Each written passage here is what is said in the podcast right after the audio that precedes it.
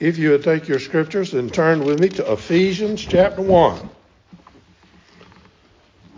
Ephesians 1, we'll be reading the entire chapter. Would you give ear to the reading of God's Word? Paul, an apostle of Jesus Christ by the will of God, to the saints who are in Ephesus and faithful in Christ Jesus. Grace to you and peace from God our Father, the Lord Jesus Christ.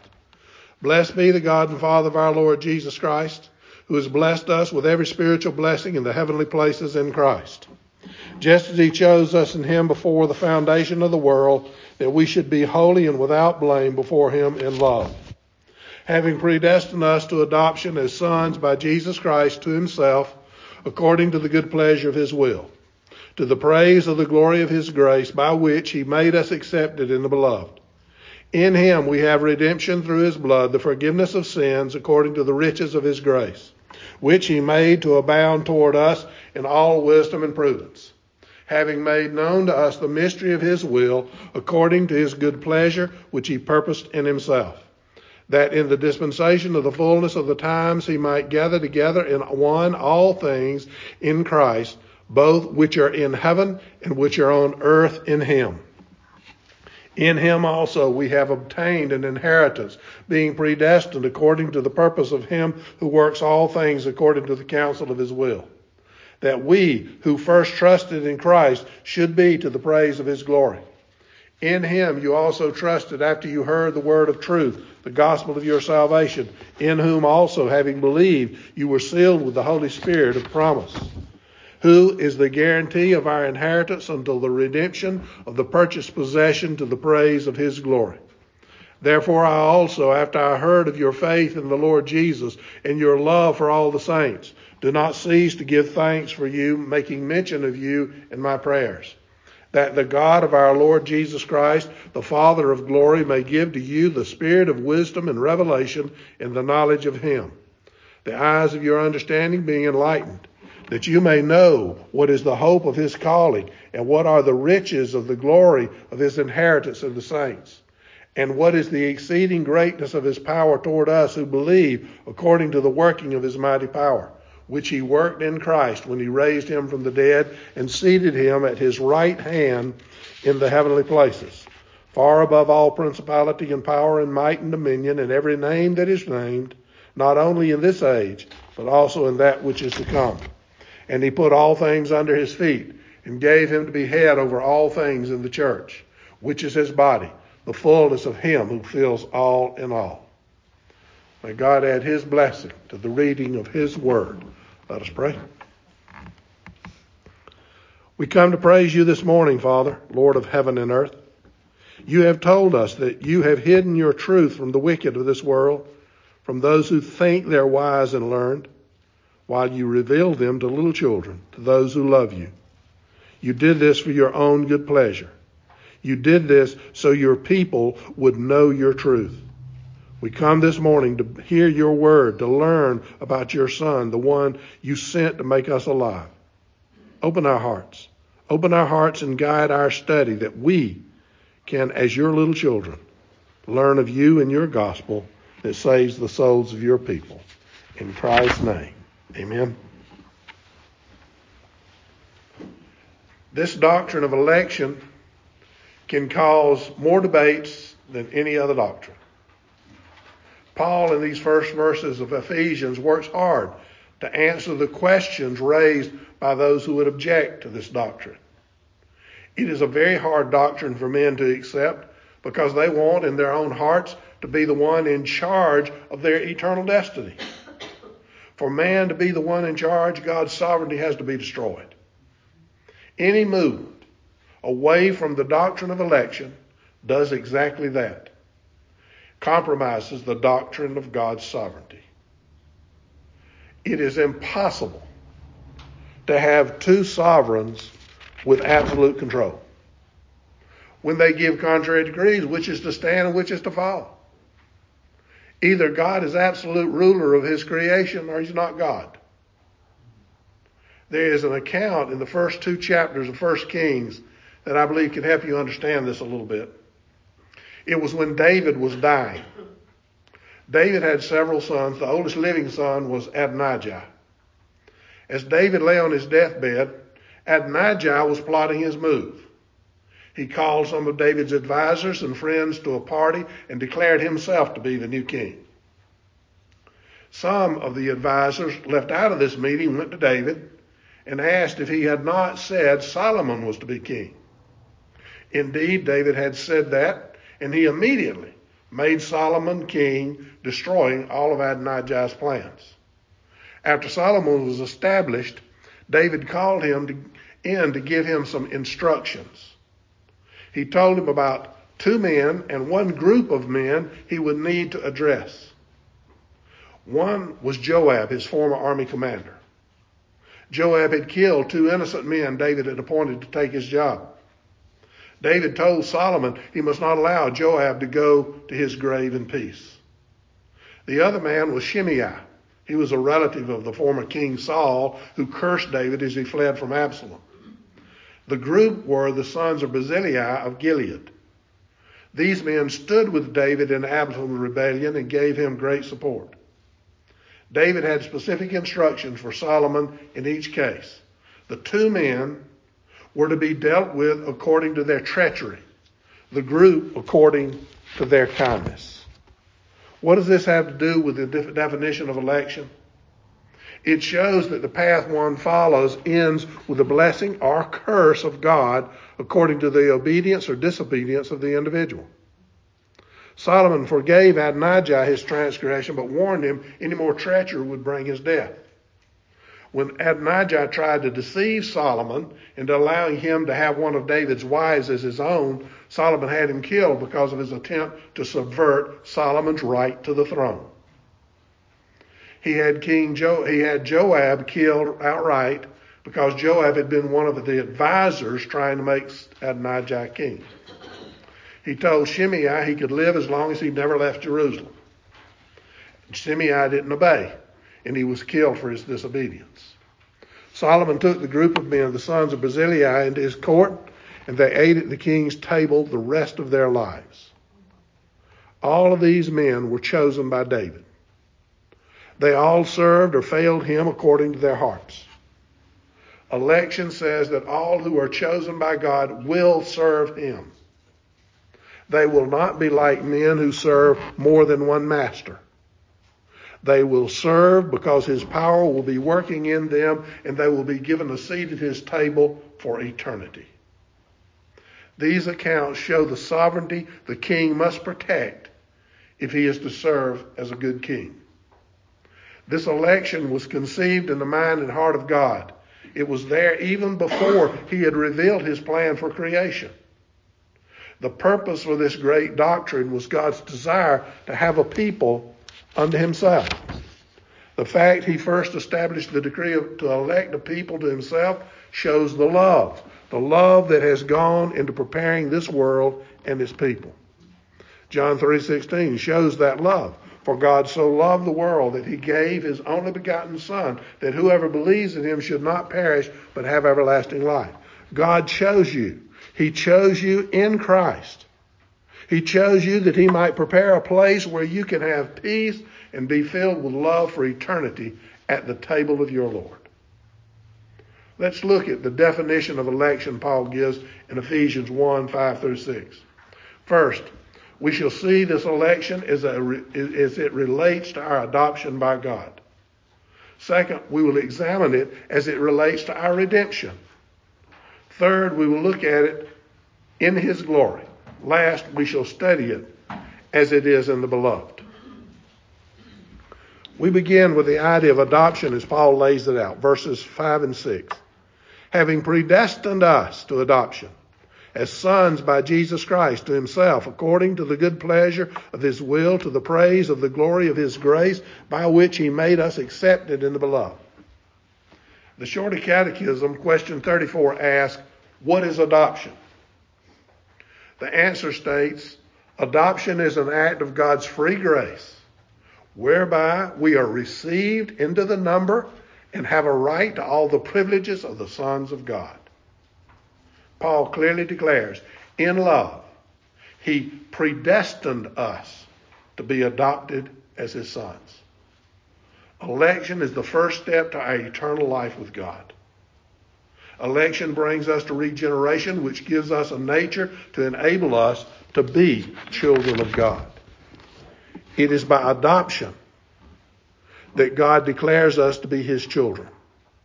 Adoption brings us into many liberties and privileges as a child of God, and all are ours by grace. Listen to these words found in 1 John 3 1. Behold, what manner of love the Father has bestowed on us, that we should be called children of God. Therefore, the world does not know us, because it did not know him. Two things stand out from this. First, the idea of a universal fatherhood of God is shot down. Those who are not adopted into the family of God have no desire to call him father and no right. Only those upon whom he lavishes his love, only those whom he has called, only those whom he has adopted can come to his throne calling him father. The second thing is the freedom with which he bestows his grace on those called. The Shorter Catechism says adoption is an act of his free grace. John says, Behold, what manner of love the Father has bestowed on us. It's great because it comes from the Father without any reason for it, found in those to whom he gives it. Also, this act of love is foreordained. You were chosen to receive this gift of love before the creation of the world. You could say the Father pre encircled you with His love. In His unbounded love, driven by nothing outside of Himself, He sets you apart as His own child. David pictures this in Psalm 125 2. As the mountains surround Jerusalem, so the Lord surrounds his people from this time forth and forever. David saw it was only those in God that were his people. You must know the difference between God's people in the Old Testament and those in the New. The difference is described in theological terms as a theocratic fatherhood and an adoptive fatherhood. Under the old dispensation, men were under the law. They were even as sons, no more than slaves because of their relationship to the law. Galatians 4, verses 1 and 2.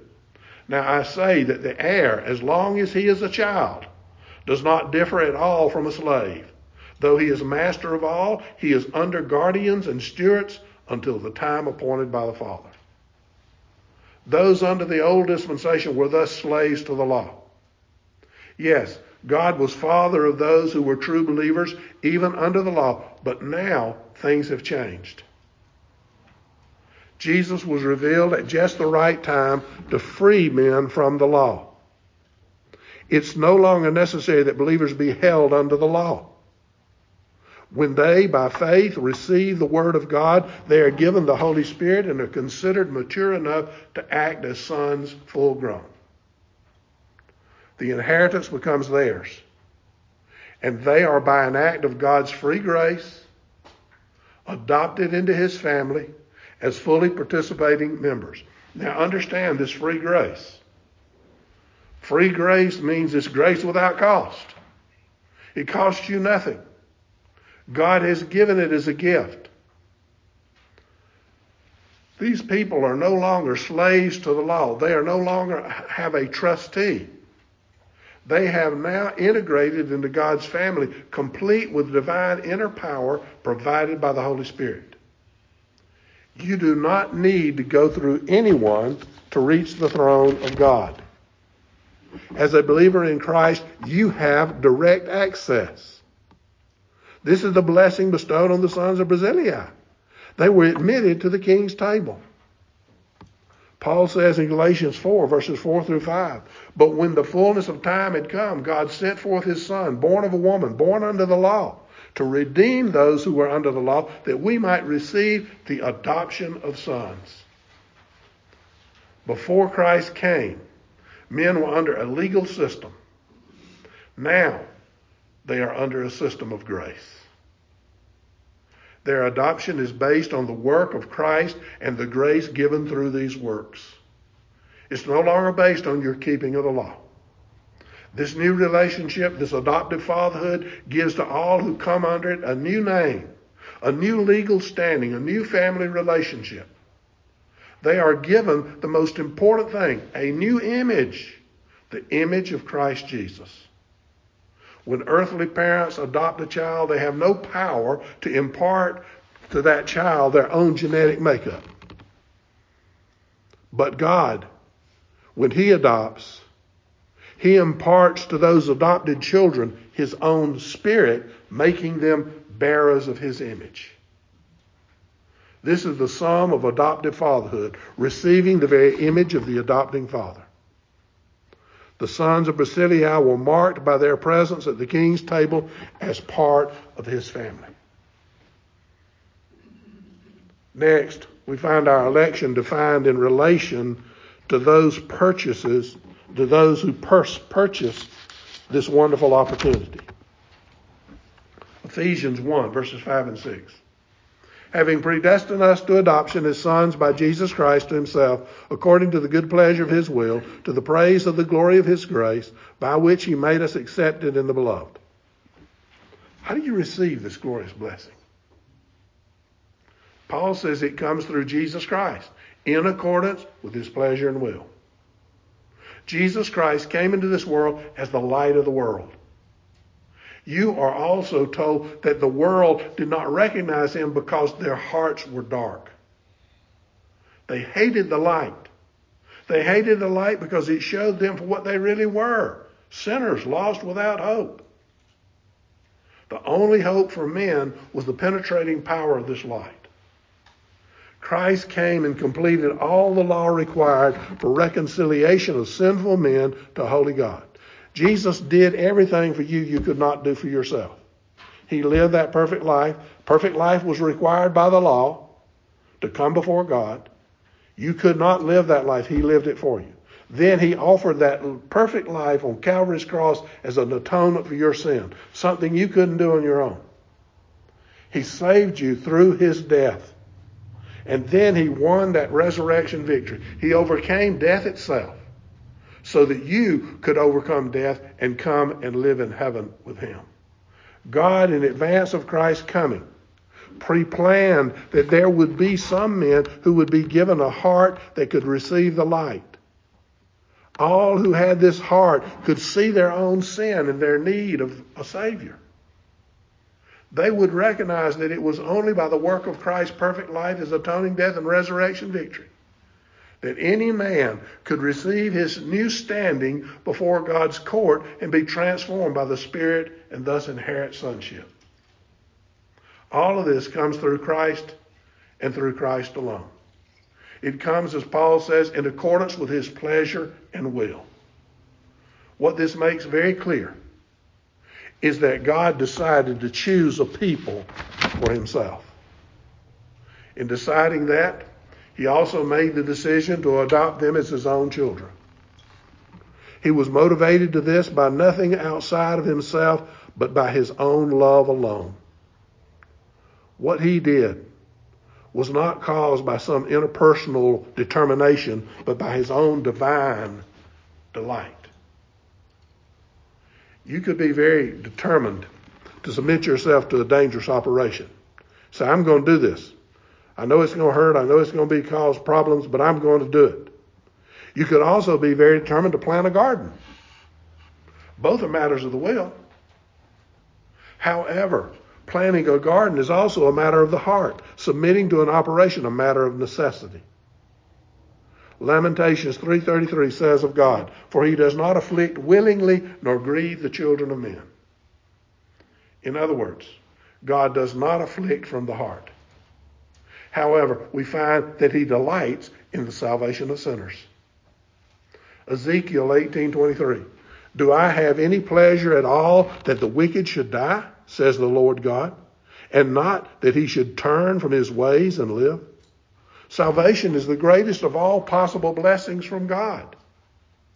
He's not some revengeful creator sitting in heaven having a ball dispensing his justice.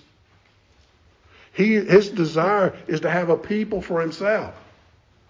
He set into motion before he created the world a plan to bring himself that people.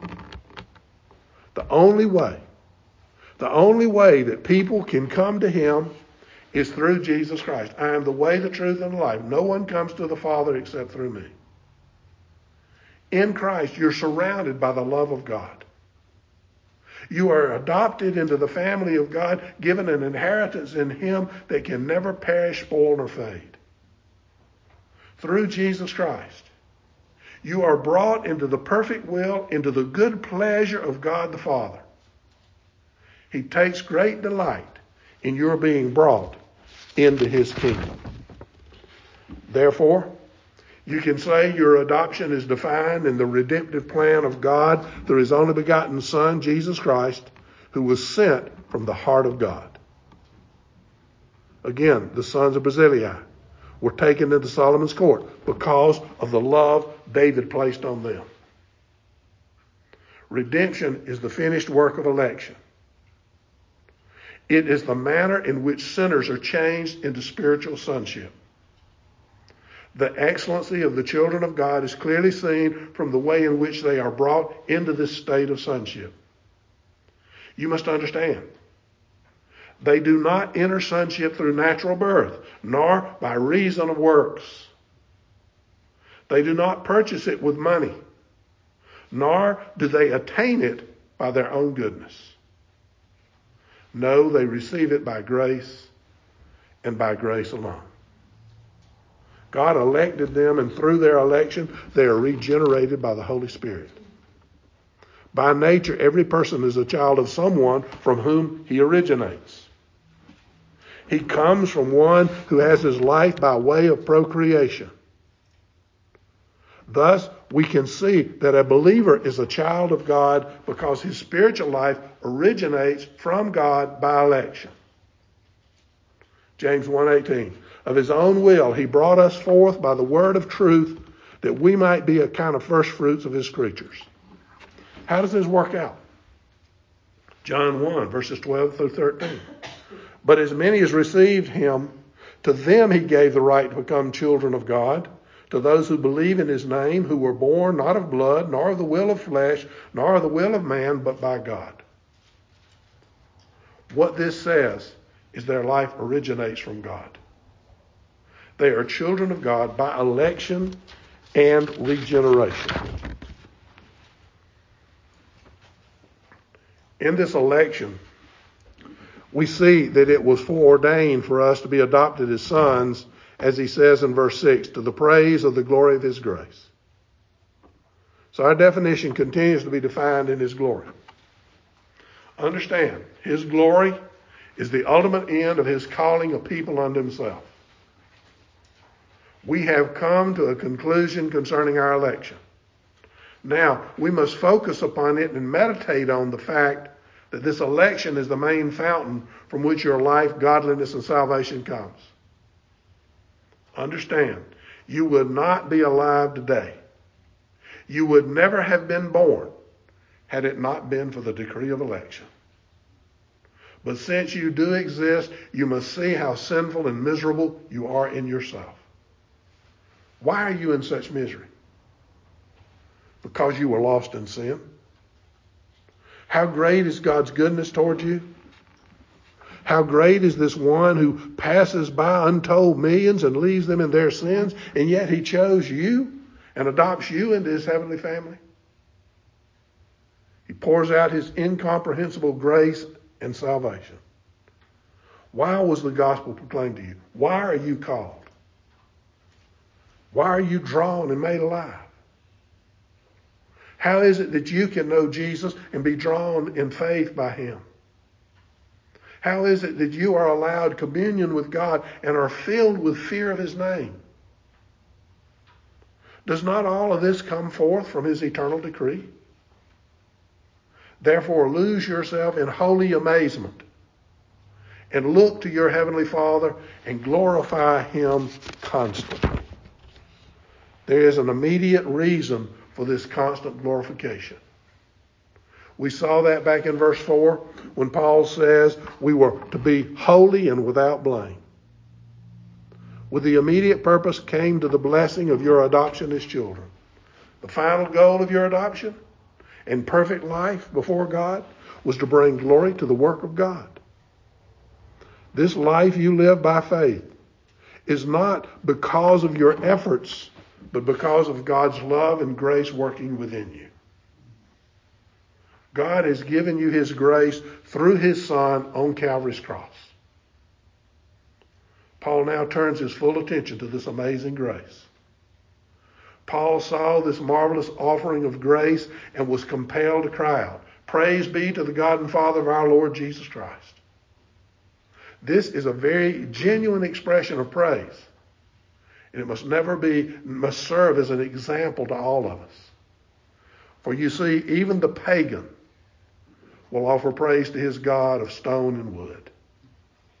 The difference is that the true believer offers to God praise for who he is and what he has done. The pagan offers praise to get some favor from his God. We see this in many circles, people calling themselves Christian and offering up this kind of praise. They lift their voices praising God and declaring, because of their praise, God has to give them what they desire. This is not true. That's not true praise. True praise is to offer to God glory, even when suffering for his name's sake. It is to declare him God in the face of persecution and threats of death. It is to trust in the grace offered in Jesus Christ, regardless of what the circumstances of the world seem to be telling you. We are a people called to a life of faith. What is this life of faith? Trust in the Word of God, listening and learning with the ear, not the eye. The pagan offers praise out of want or appeasement. They use praise to extract from God, not to extol Him. Therefore, this type of praise starts in man and ends in man. It brings no honor or glory to God. You remember the offering of Cain, which was not accepted? Cain's offering was an outward expression given to improve his standing. Abel's offering was which was accepted was the inner expression of gratitude toward God for who he is. God chose you before the creation of the world. He sent his only begotten son to pay the price for you you could not pay for yourself. He provided all you needed to be restored to a place of honor before him. The Apostle John says, John loved you first, and thus you are to love him in return. Your love is not to be an outward expression of desire to please God, it is to be an inner expression of appreciation for all he's done for you. It is to come from your heart and to be in harmony with his will and good pleasure shown in the work of Jesus Christ. You need to understand. You need to see with your own eyes and hear with your own ears this wonderful gospel of Jesus Christ. Jesus came into this world to do for you what you could never do for yourself. Place your hope, place your trust in Him, for there is no other way. It's not Him plus your church. It's not Him plus your works. It's not Him plus your pastor. It's not Him plus anything. It is Him and Him alone that saves. Turn your attention to Him. Give your uh, praise and glory to Him for all He's done for you. The last part of this definition of election is found in who that election is centered in. Paul says it this way by which He made us accepted in the beloved. When God imparts a favor, He does so with gladness of heart and without restraint. His gifts always reach to the heart of those intended and has a great transforming power. The grace of God is the favor of his, and his grace is always and only given through his Son. Here, he calls the Son the beloved. Christ, by the means of his life, death, and resurrection, earned every spiritual blessing you need. He desires that you have these things. The Father loves Christ. The Christ who has earned all these things Therefore, because of his love for Christ, he wants all those who are chosen in Christ to have these same blessings also. Because of his love for Jesus, he wants you. He wants you to have everything you will ever need to be reconciled to him. Was this not his purpose from the very beginning? Romans 8:32. He who did not spare his own son, but delivered him up for us all, have, how shall he not with him also free, freely give us all things? God prepared this wonderful plan before he began creating this world. He prepared his son as the one who would fulfill all the needs of his people. Jesus came with the purpose to earn for his people their redemption. The love that so filled God's heart was love for this one who would carry out these great acts of grace and mercy. You became a recipient of that love because of God's decree that all who would hear and believe in Jesus should be saved. It has been said, Christ is the beloved of the Father because he always obeyed the Father. Well, that is absolutely true.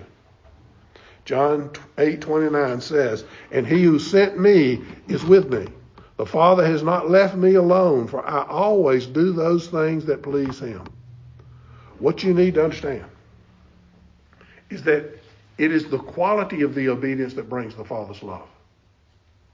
The Son knows the Father and what pleases the Father. Therefore, he always works in harmony with the Father's will. He does not sit around waiting to be told what to do.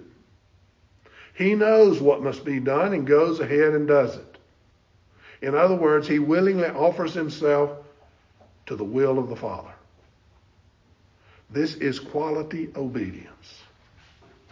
He volunteers to do the Father's will. He accepts the sovereignty of the Father in the case of the men who attacked David, they did not accept David as their sovereign king. That was the problem. Solomon, following the advice of his father David, watched them closely in order to protect his sovereignty. He dealt with them according to their hearts, which in each case showed they did not accept the sovereignty as king, the sovereignty of the king. Jesus is not passive in offering even his own life on Calvary's cross. He willingly, he freely lays down his life for he accepts the sovereign plan of his Father. John 10, verses 17 and 18. Therefore, my Father loves me because I lay down my life and that I may take it again. No one takes it from me, but I lay it down of myself. I have the power to lay it down and I have the power to take it again. This command I have received from my Father. What we see in this is a marvelous delight on the part of the Son to please his Father, even at the cost of his own life. Paul says it best in Philippians 2 8. He humbled himself and became obedient to death, even death of the cross. This springs from the Father's heart the explanation this is my beloved Son. Jesus came to save his people from their sins, and only the beloved of God could he accomplish this task. He accomplished it by the sovereign power of God, and through that sovereign power, our people were saved out of the mass of sinful humanity. Election is the decree of God that cements his sovereignty over all of creation. My friends, your election is centered in Jesus Christ and in Christ alone. Those who are elect were chosen in him before the foundation of this world was ever laid. Election means you were encompassed in Christ, surrounded by God's grace, and made a part of his family. There is no greater blessing to be given than to be in Christ. For he is the beloved of God, and all who will hear his message and will believe on him as the one sent from heaven to proclaim peace to all men shall be saved your life. Your life will be changed and you will desire to do something new, to offer praise to this one who has so loved you, not in order to gain for yourself anything, but to honor this one who loved you first. These instructions of David to Solomon show the definition of election. They protect the sovereignty of the king and his kingdom. This is the purpose of election. It is what it is designed to do. It is to protect the sovereignty of God. If you have election, as Paul lays it out, you have a sovereign God and kingdom. Anything else destroys the sovereignty of both God and his heavenly kingdom. Open your heart to this wonderful concept of election and predestination because it is in them and them alone that you can find peace and assurance of salvation. In them, you don't have to worry that your weaknesses are going to keep you out of heaven. Because your salvation is found in Christ's strength, not your own. Place your hope. Place your hope in Jesus Christ and in Jesus Christ alone. For only, only through Him can you come to the Father. Let's pray.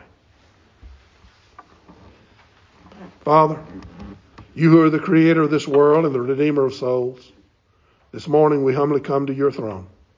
We come because we know you're the one who sent Jesus Christ to save our souls and to give us true life. You have told us to work out our salvation with fear and trembling. You also made it clear that you and you alone are the one who works in us to will and to act according to your good purpose. Help us, Father. Help us to stand fast in our faith. Help us to serve you and our fellow men that we might be your witnesses in this dark world. In Christ's name, amen.